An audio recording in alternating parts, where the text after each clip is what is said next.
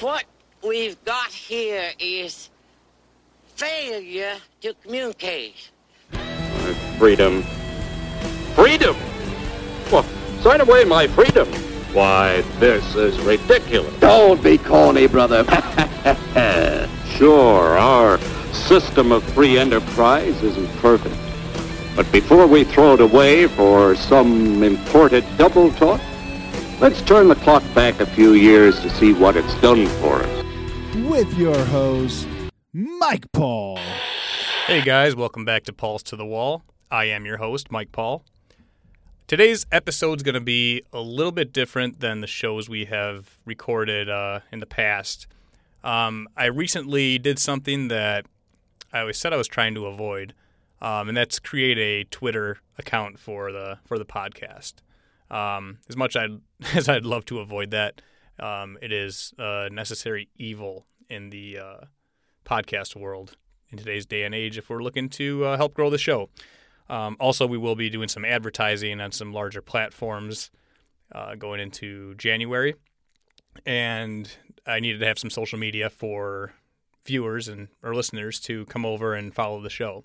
So, anyways, um, after being on Twitter for two days now, I can confirm that it is every bit of the cesspool that I was forewarned about. Um, there are some just horrible, nasty people on there. Um, but you know, there are some people that um, make you think and uh, are kind of fun to engage with.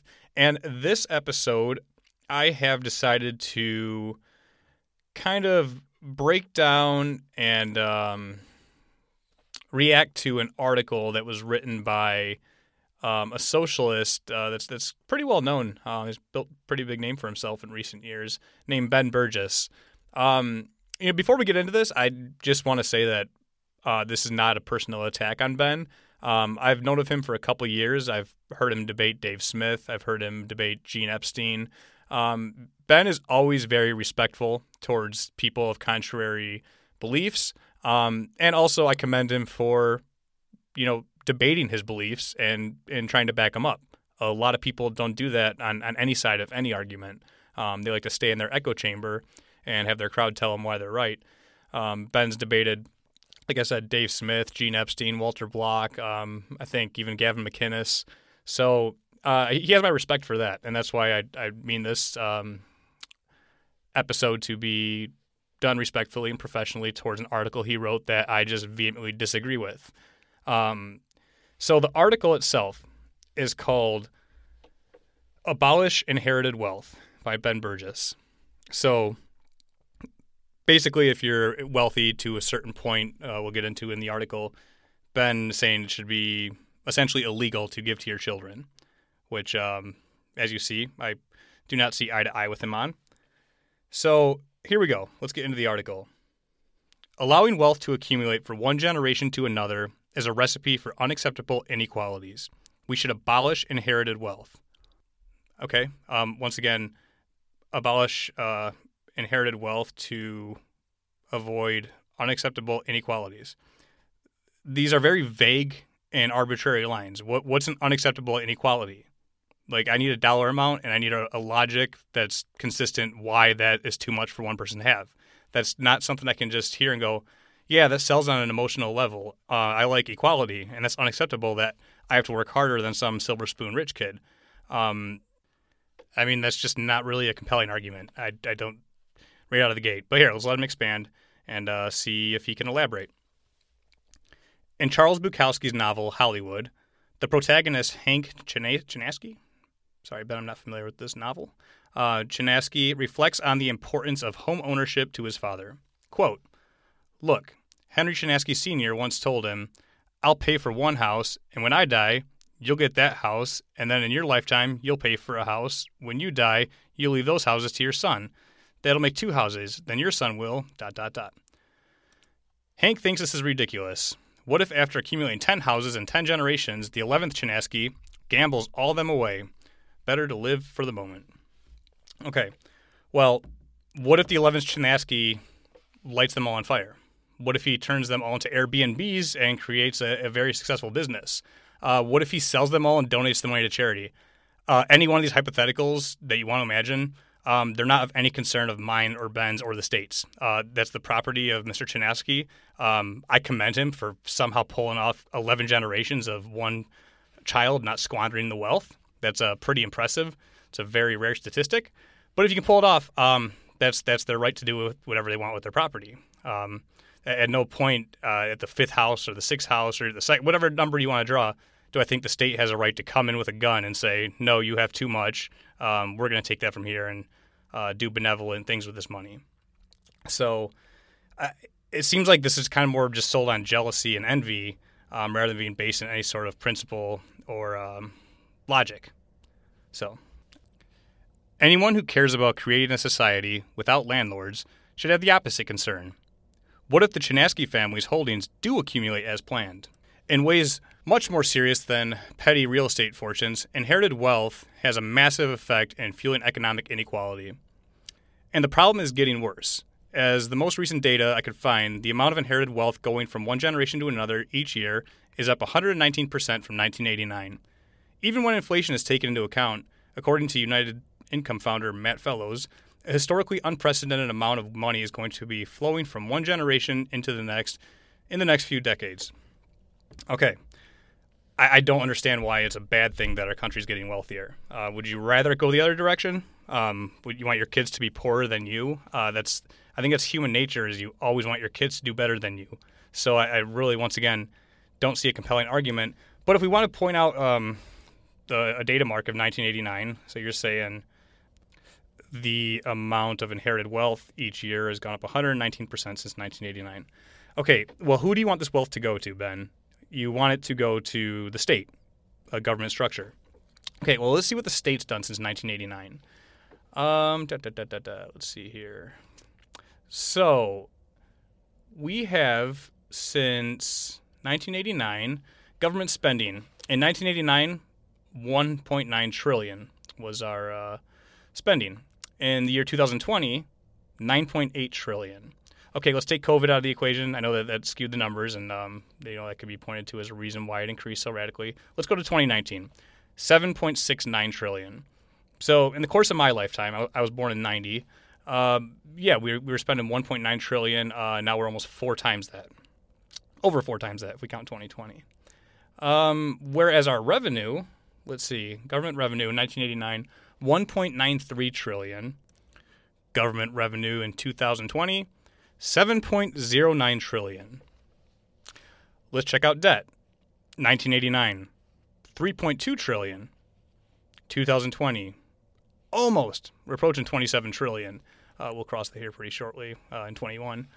Um, let's adjust that for inflation. So 3.2 trillion in 89 is approximately 6.7 trillion adjusted for inflation.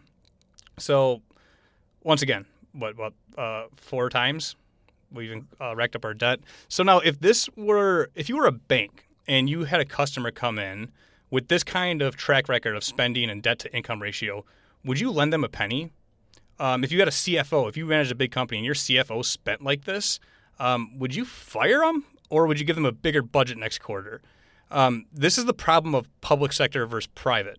When private sector spends inefficiently, they go out of business. When public sector spends inefficiently, they get a larger budget. So incentives are not aligned at all. And, and somehow Ben thinks if we confiscate more wealth from wealthy private sector people when they die, these people with these spending habits will start doing benevolent things like paying off college debt and uh, getting rid of landlords, I suppose. Um, not not really sure on the, the landlord boogeyman thing. Uh, of all the things to be upset about, I don't understand why landlord is the like the nasty profession where it's just immoral. Um, it's renting out property. I, I don't understand. Should we abolish uh, car rental places? Should that be monopolized by the government? If you fly somewhere and you go to an airport, should Hertz and uh, all these rent a car places, Enterprise, should they all be owned by the state? Um, because they're renting property. It's not any different than renting a living space. Um, if I want to rent a backhoe or a, a, skid steer or a post hole digger, if I go to my link my uh, local rental place, can that be privately owned? I'm just renting property, or, or, is it only living space? I don't understand why landlords renting out living space is so evil. Uh, are we in fear that we're overpopulated and we're going to run out of property? Because it seems like quite an irrational fear. Um, I don't uh, once again, landlord gets referenced by socialists all the time as this just, like I said, boogeyman uh, in the economy, and I I, I don't understand. If, if I want to be a landlord, like maybe that profession really interests me as a capitalist. Uh, maybe I get really interested in real estate and say, wow. I want to do that when I grow up. I want to play Monopoly on a large scale. I want to buy this property, fix it up, uh, rent it out, use that profit, buy another one, and then yeah, have ten properties. Um, landlords, I mean, I've I've rented before. Uh, and you know, my landlord was not Scrooge McDuck. He wasn't taking baths in gold coins. He, he, was a working class guy who was he was actually upside down in the house that I was renting from him. Um, he was trying to rent it to recoup some of the money he was bleeding out of it. So uh, this whole thing that landlords just paint with a broad stroke that they're all just these evil rich guys who are lazy and make money off of you your existence. Um, it's just I, I, I, I, I need someone to explain it to me better why this is so evil. Um, I would love to have rental properties. Um, I'd love to do it. You know, Airbnbs, capitalism, play Monopoly in my town. Uh, there's nothing wrong with it. If the more people that do it, the more competition there is, the lower uh, cost of living goes down, and um, yeah, everybody wins, as free market capitalism always promotes. So, moving on. Let's see. The right wing has done a good job of demonizing even modest efforts to tax these transfers, branding the tax on large estates as a ghoulish death tax. That's obviously ridiculous, but how could a better society handle the inheritance issue? Socialists want to take the means of production, distribution, and exchange away from their current owners and bring them under social ownership. Some blueprints for what a su- such society might look like involve state ownership of nearly everything, or even eliminate money as a medium of exchange. Hmm. So, if I'm manufacturing furniture out of my house, making tables, and my neighbor has a garden, and uh, he wants a table and I want a bunch of produce, but my table's worth more than his produce. What do we use to uh, fill that void there? How do we? We need some kind of currency, Ben. What? what I mean, can I have gold? Can we use silver? Can we? Can we go back? Can I use Bitcoin? Um, can we operate in a black market, or do I have to just trade him for uh, X amount of tomatoes that my table's worth? But it's way more than I need, so now my tomatoes are going to spoil. Um, now we're wasting food. So, okay, but you're not arguing that point, so I'll, I'll leave that there. Uh, ben does go on to say, I've argued that a more realistic vision of the kind of socialism we kind of bring out without waiting for massive technological progress to solve the logistical problems raised by trying to plan an entire economy would involve nationalizing the commanding heights, taking many important public goods out of the market entirely and bringing them the remaining private sector under worker ownership. These individual elements have all been successfully beta tested in the real world. But the combination would mean that the first society since the agricultural revolution that wouldn't be divided into a powerful ruling class and a subservient labor force. Once again, that's an assertion. That's not how it works. Um, if Henry Chinaski Sr. had been born into such a society, whatever income he built up couldn't have been derived from exploitation. Once again, uh, an assertion it's exploitation. If you're if you're a business owner and you have employees, it's exploitation. It's not the fact no one's there voluntarily. You put a gun to every one of these people's heads. You keep them in slave quarters. Um, they want to escape, but you just whip them and beat them and keep them coming back. Um, it's not that you've offered them the best deal that their skills and um, life experience have allowed them to do.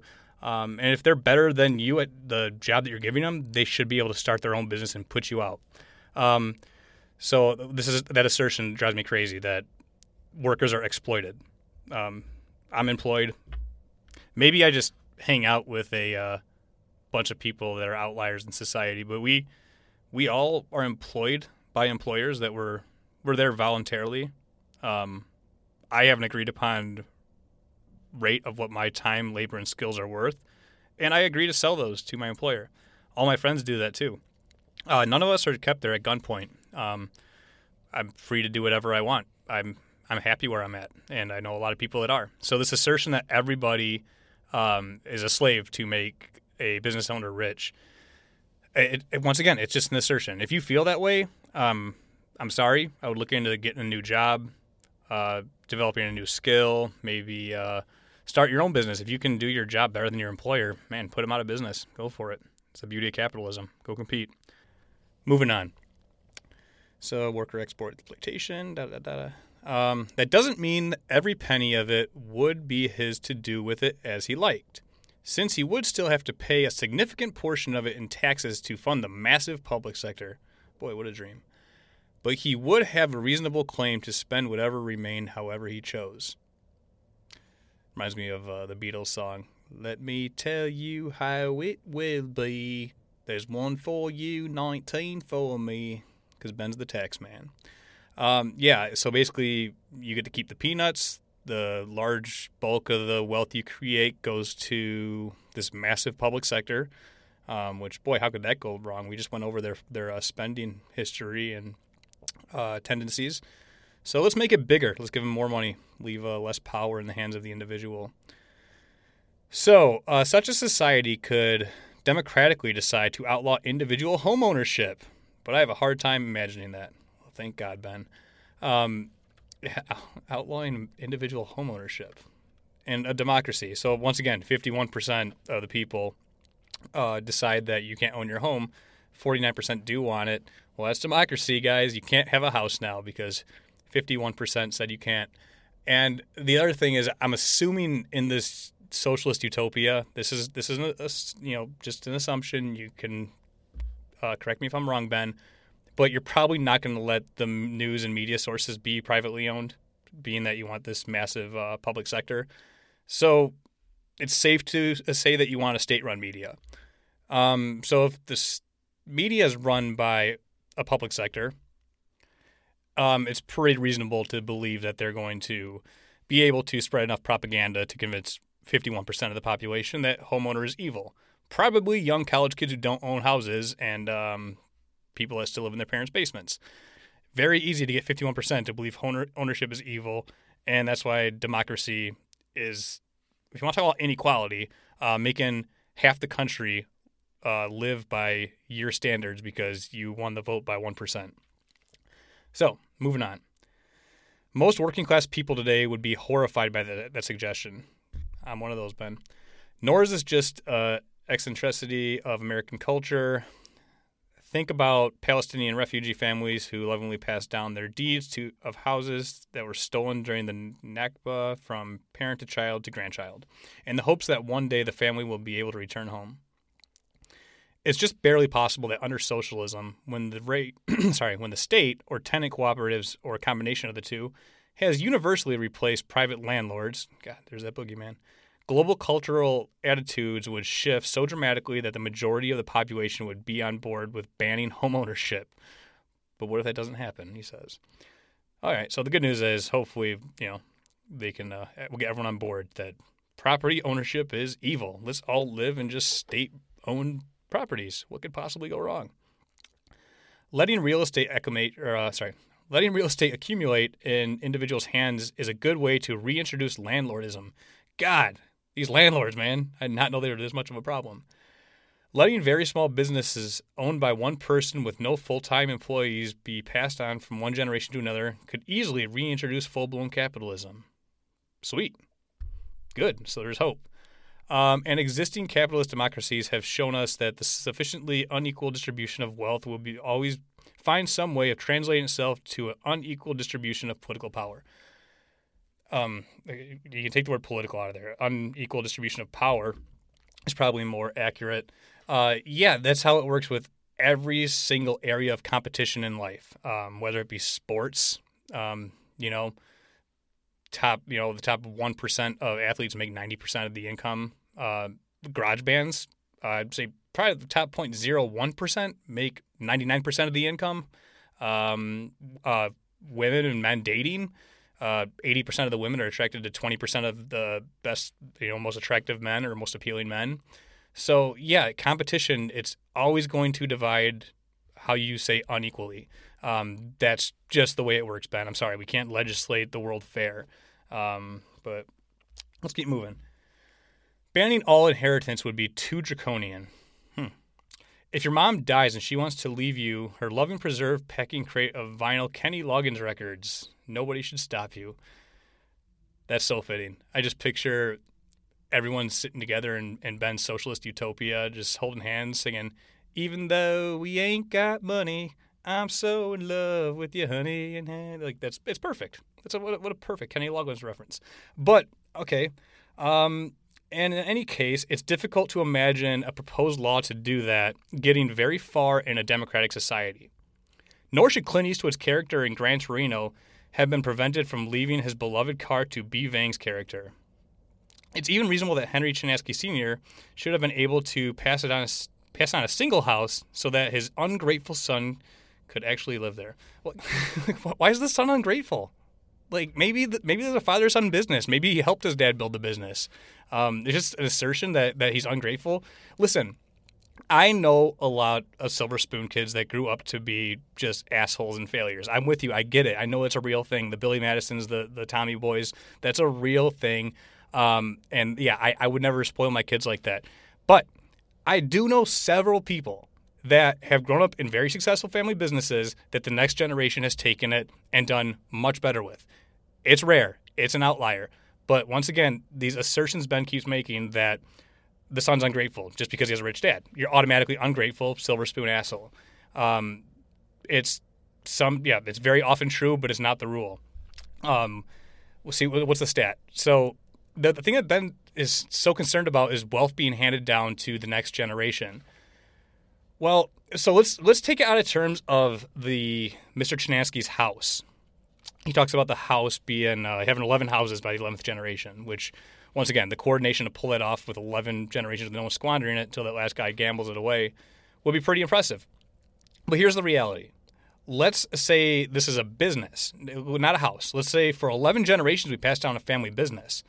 Once again, that would be very, very, very statistically unlikely. But it happens. There are several that have gone on for, for hundreds of years. Um, Multi generational businesses. The structure is so successful that each generation starts their own business and keeps growing the previous generation's business alive. Well, at what point does the state come in, Ben? What's the arbitrary point where the business is too large for this next generation to inherit and keep growing? Uh, the fifth generation, the sixth. Um, I, once again, you're just trying to penalize success and good behavior. So, and I know I probably just lost you there because you can't have good behavior and make money because profit is evil, yada, yada, yada. Um, that's for a whole other debate. But just for the sake of argument, um, providing goods and services of value to people who are giving you their money voluntarily, I believe is a good thing for society. Um, and that's what private sector businesses do. So, at what point does the state come in and say it's too much? You have to draw a line, and it's going to be arbitrary. Like, at what point do you view it unfair and unequal? And say, nope, that's too much. Your dad could have the 10 businesses, but you have 11 businesses. That's too much. Um, and once again, hats off to this guy who pulled off 11 generations without any fuck ups of kids. that's uh, very impressive. But here's the real stats when it comes to family businesses, 60% of second generation businesses fail. 90% of third generation businesses fail. So the fact of going 11 generations is uh, is very unlikely. So th- this money, you know, these guys don't take this money and uh, light it on fire or bury it under a mattress, which, if we want to get into monetary policy, would actually be a great thing because it would deflate the currency and uh, improve the buying power of your dollar. If all the billionaires could just stuff their money in their mattress, we, we would all uh, we'd have less less dollars chasing uh, the same amount of goods and services, making each each dollar value go up. But whole nother debate.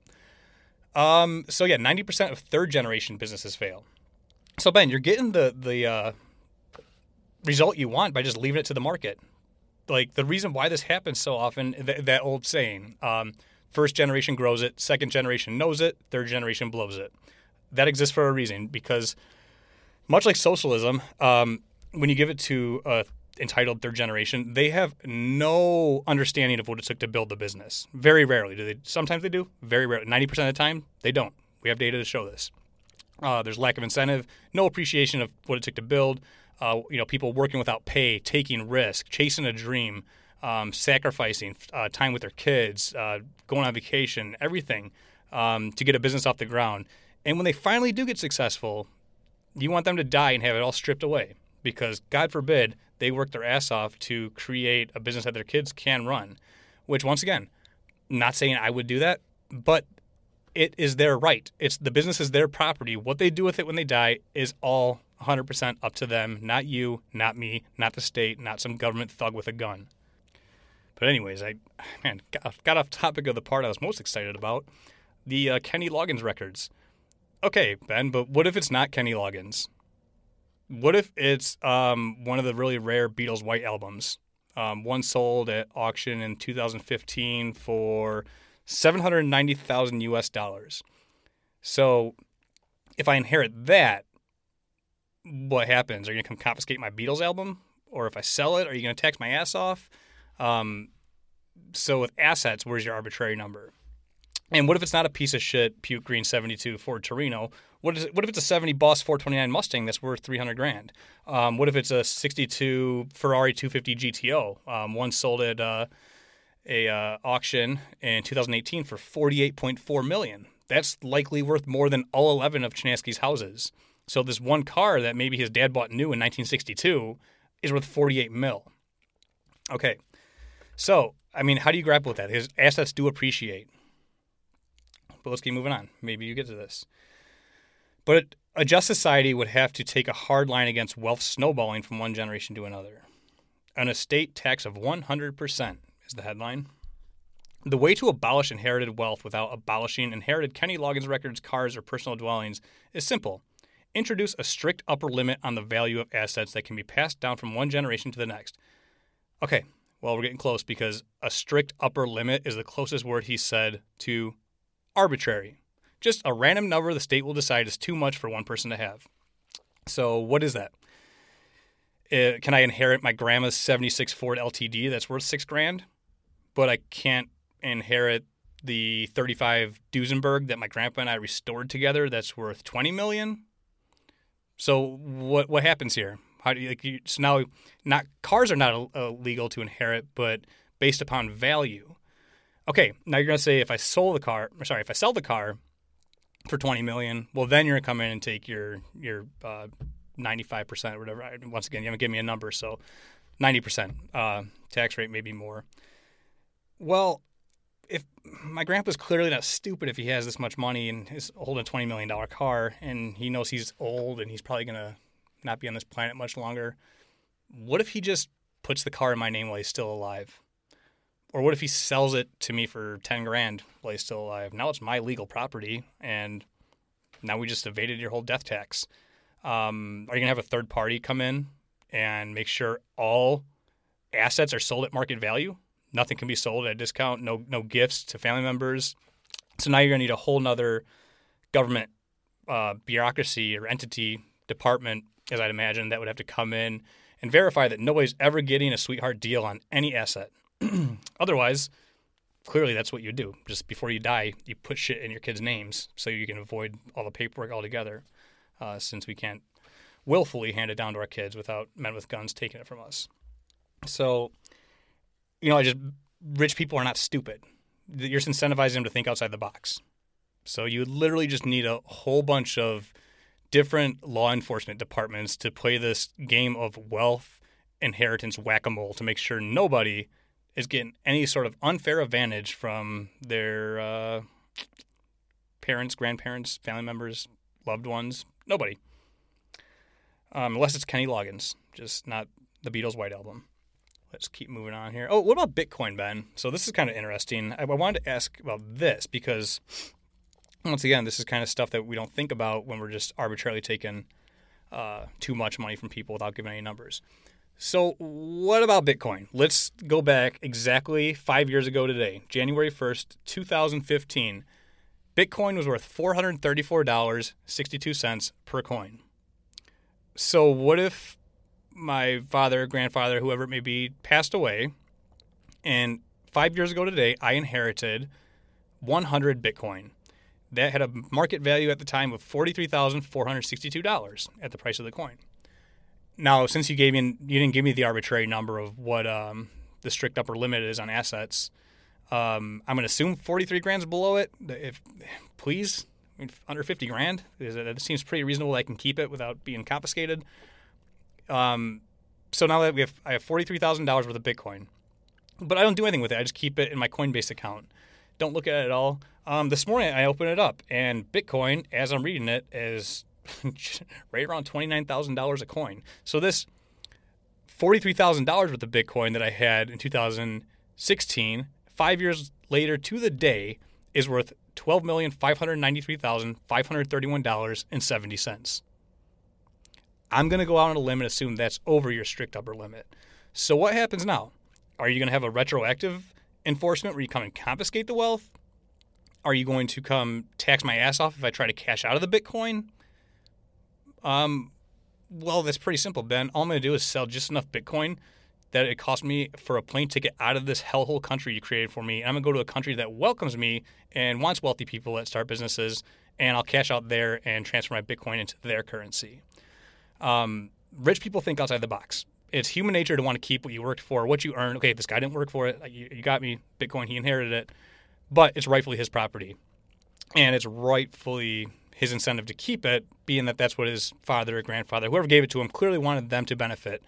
Um, that was their own free will, and nobody's being hurt in the process. Nobody's being robbed, taken from. He didn't go and steal someone's Bitcoin. He was given it by it, given it from the person who purchased it originally. So that's the one thing socialists never really want to grapple with is what do you do when the rich people leave? It's, it's such a simple argument, but um, is exit taxes? Are you going to build walls? Are you going to have military guys with guns keeping people from leaving your country? Because that sounds like you're essentially just wanting to make the whole country into a massive prison where all we do is work, talk about slavery, to make the government wealthy as we just do what they want and they take 95% of our wealth, taking all our incentive away to do anything, um, and not allowing people to do anything. You can't grow up and become a landlord. You can't start a business and have employees. No, you're just to have to grow up and uh, serve the overlords of the state so everybody can be equal. We will have no more inequality. Sunshine and rainbows every day. Okay, back to the article. so, in regards to the uh, strict upper limit on assets, we covered that. Um, ab- above that was this strict upper limit that to to be determined, and I'm sure it will never change, um, would be 100%. So, so that that's actually when I referenced the the Beatles song "Taxman" earlier. That song was written about the UK at the time in the 1960s. Uh, the one for you 19 for me was literally their tax rate once you crossed 100 grand. You got to keep five dollars for every hundred you made. So even the Marxist communist, uh, you know, leader John Lennon himself thought it was outrageous that once he made crossing to 100 grand, the state got to keep 95 percent. Um, so that's that's kind of ironic that uh, you know that's kind of what we're re-advocating for here. Um, the Kinks had a song too called "Sunny Afternoon" and the opening lines about the taxman taking all his dough and he can't sail his yacht because the taxman's taking it all. Um, so you know I, would prefer you. Uh, you know, reference to go read some some Rothbard or Henry Hazlitt. But um, in the meantime, just go check out some '60s British invasion music because they they've lived this already, and even uh, even the King Commie John Lennon himself thought it was outrageous. So, in most contexts, a 100% tax would be counterproductive. If all or even part of the point of given uh, tax to raise revenue, people need an incentive to produce the income being taxed. I agree. First time. All article. Um, existing empirical evidence seems to show that the incentive is preserved even at very high marginal tax rates. But somehow, who gets literally someone who gets literally nothing for producing some extra bit of income has no reason to produce it. Okay, so we're just what we're trying to say is that when people, when you're taxing people that are making a lot of money, they still have incentive. Um, yes, but I assume they like to keep more of it. Um, yeah, they're going to keep working as long as they have incentive. Um, doesn't make it moral or right that you're taking it from them. But uh, onward. But the point of a 100% tax rate wouldn't be to generate revenue. Oh, it would be to create a society not distorted by the effects of intergenerational wealth accumulation. What what's distorted? In our country, 80% of millionaires are first generation. So only 20% have inherited their wealth. Think about that. 80% are first generation. That's the beautiful or the beautiful thing about capitalism. Um, you can work your ass off and create a dream, and if it's valuable to society, you will be rewarded. Um, so Ben's worried about 20% of millionaires. Well, I don't have the data, but how many of those are in politics, Ben? The Kennedys, the Bushes, the Clintons, um, Hunter Biden. These guys all count as millionaires that are multi generational and these are literally the people that are doing what you're accusing the private sector of. Um, they're not providing to society. They're getting their money through, uh, you know, malicious ways, and they're not creating goods or services that they're selling voluntarily to people. These are people that literally are just drunk on power and pass the power and wealth and this lifestyle above the rules to their kids. And ironically, these are the very people that you want to give my death tax or my, my estate to when I die through this death tax. Um, like, geez, like we look at the way they spend, we look at the way they behave, and you think if we give them more, they're going to all of a sudden start paying off college debt and uh, what, raising wages, but uh, whatever it is, they live in these government-owned houses where no one owns property. Like I, I don't know, just I don't know, man. Tell me how when they have more money and more power, my life will materially get better, um, or yours or anybody's. Anyhow. Uh, it wouldn't be to generate revenue. It would be to create a society not destroyed by the effects of intergenerational wealth accumulation. We don't want anyone's incentive structure to include the hope of indirectly enhancing their children or grandchildren's income. Well, thank you. Some centrist and right-wing critics would argue that this counterproductive this is counterproductive in itself. Doesn't a dynamic economy need the hope of intergenerational wealth accumulation as a motive for productivity? Yeah, that, that that's one reason of many. The first thing to say about this is that people who end up having huge estates to pass on to their children are the ones who arrange what's produced and how, but they aren't doing most of the actual hard work.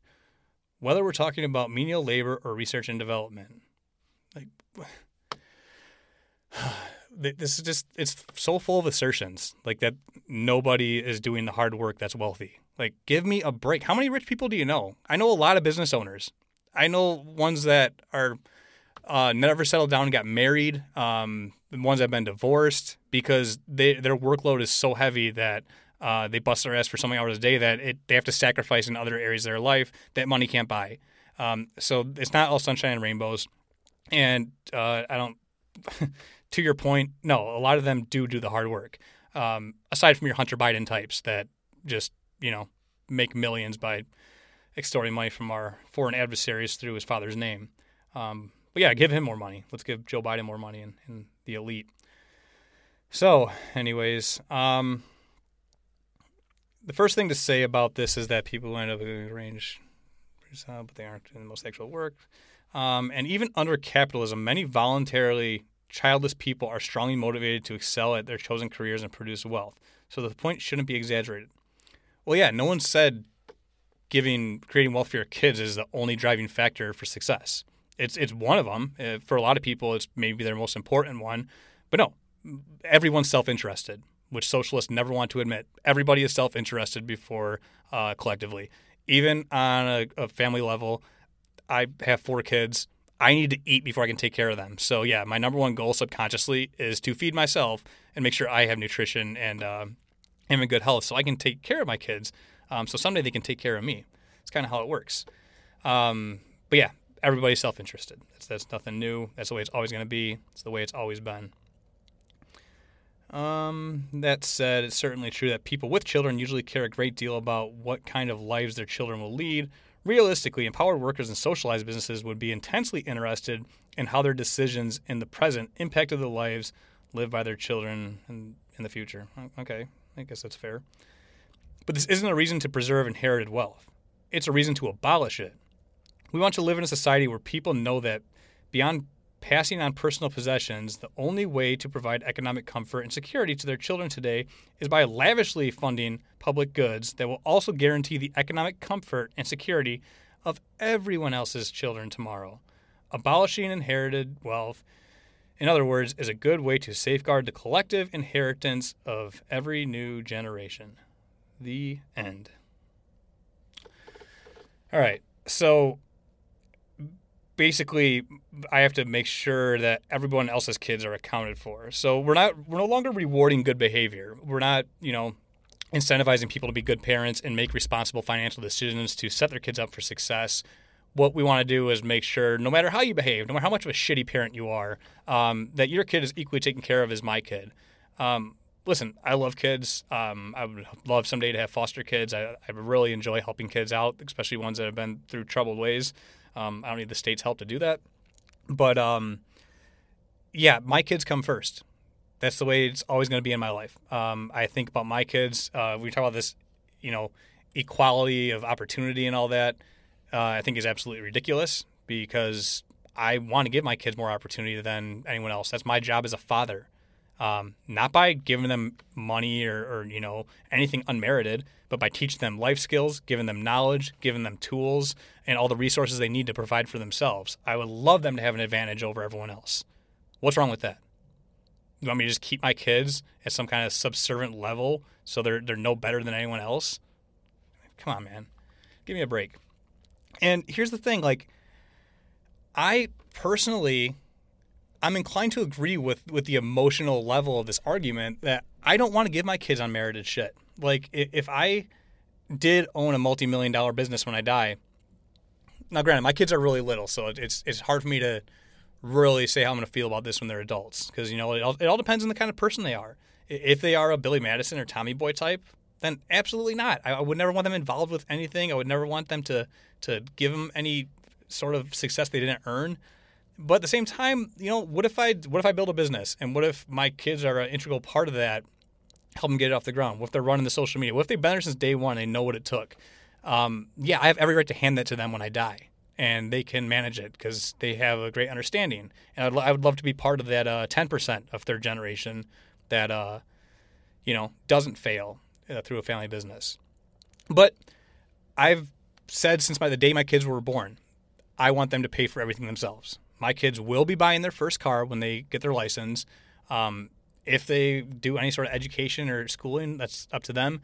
They will fund that themselves. I'm not co-signing. They're going to write a business plan how this is going to pay off, and they're going to figure it out themselves. Um, you know, I my first job I made six bucks an hour. It took me all summer. I bought a I bought a '95 Buick Roadmaster for a thousand bucks for my first car, and the you know the, the first time I drove that car, it was just an amazing feeling that I owned every single nut and bolt on this and and I, I remember driving it thinking about every hour I worked all summer, uh, saving and, and, and not blowing my money on shoes and um, you know frivolous items because I, I had this goal in mind that I wanted to own my own car, and that was something that I really really was integral in my development uh, and belief in capitalism. That I want my kids to experience that if you want something hard enough or bad enough, you can budget for it, stay focused, keep your eye on the prize, work your ass off, and get it. After I had that car, I got into buying and selling uh, cars, snowmobiles, car parts, and to the point where I was actually making more money on the side than I was at work when I was a teenager. I was buying and selling muscle car parts and sleds, and uh, then eventually had enough money to start playing with some sports cars. Once I got to that, um, I remember when I was 21, 22, I was driving a uh, 2000 Corvette, and I never borrowed a penny in my life. I paid everything in cash. Um, never took out a credit card, never taken out a loan. And I was at an auto show and I saw a Dodge Viper. And I was like, man, I really want one of those, but I can't afford that. So I went home and started looking them up. And I was like, damn, actually, they're not that far out. They're not that far out of uh, me obtaining one. So I, I, I, over the next 14 months, I obsessed over it. And I bought and sold about 25 cars until the point where I got a Dodge Viper, and it's the one that's on my logo today. And I can never forget that feeling the first time driving that and going, man, I got this because I decided I wanted it, and I busted my ass and aimed my eye at a prize and obtained it. And turns out you can do that with everything in capitalism. If you want something bad enough, you know, you can have anything you want under capitalism as long as it's one thing. Um, and that kind of kept me motivated. And I was like, you know what? By the time I turn 30, I'm gonna have myself a Ferrari. Um, and I'm 30 now. I don't have a Ferrari. Reason being is because right after I sold the Viper, I met my wife and decided I wanted uh, to have a family and a house more than I wanted a materialistic sports car. So, but having said that, those lessons are something that I want my kids to have. You can't teach it, you have to live it. So, yes, I am inclined to agree that I would never spoil my kids rotten. But what I do with my business, with my inheritance, with my money, that's completely up to me. If I want to squander it and I want to create a little Billy Madison or a little Tommy Boy piece of shit son, that's entirely my right. I just probably won't. But the state, no one with guns, no one can come in, tell me that I can't do this with my property that I built. Yes, and I know I use government roads and services and infrastructure and all this and that to get to it. Um, Okay, we'll keep it. Let's all the more reason to privatize everything. Because if every time somebody is successful in this country, we hold it over their head and say, "Well, you only got that because uh, you know, the roads. It's like, uh, okay, well, you monopolize that service. Now I now I'm internally in debt to you for it. Well, what about all the people that that failed? Like they paid for those roads too, so then you're you're liable for them too. Like the, the taxes you charge them for all these roads, you just you you just made it so they can never get ahead. All these taxes hurt them. You can't have your cake and eat it too. If you're responsible for every successful person because of the roads and taxes, you're responsible for every failure because of the roads and taxes. So once again, for sake of argument, privatize all that shit. So, anywho, that's my rant. Um, I really appreciate uh, Ben's response, see what he has to say about it. But uh, yeah, and once again, this is a respectful disagreement. I I really have no uh, personal attacks on on Ben Burgis. This is strictly just a philosophical disagreement, and I, I believe the ideas he's spreading are extremely dangerous. And if you look at history, the amount of carnage and millions of bodies dead because of socialism and communism, um, it's really something you should just probably stay away for or stay away from. It's not going to work this time. Never will. People are driven by incentive and self-interest and individualism. Whether you want to admit it or not, you can't force people to live the way you want because you disagree with their way of life. Thanks. Peace. Save big money on everything for your next project at Menards. Spring is here, making it the perfect time for outdoor projects. Suncast storage sheds are an excellent solution for protecting outdoor lawn and gardening tools. They're easy to assemble, and the all weather construction provides water resistance and UV protection. Save big on Suncast storage sheds. View our selection of Suncast products today in store and on Menards.com. Save big